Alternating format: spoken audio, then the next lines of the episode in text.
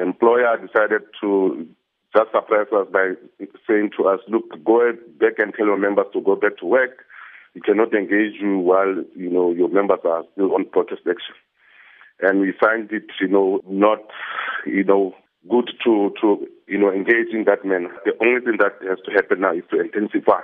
And that's what we are going to now do from now on going forward.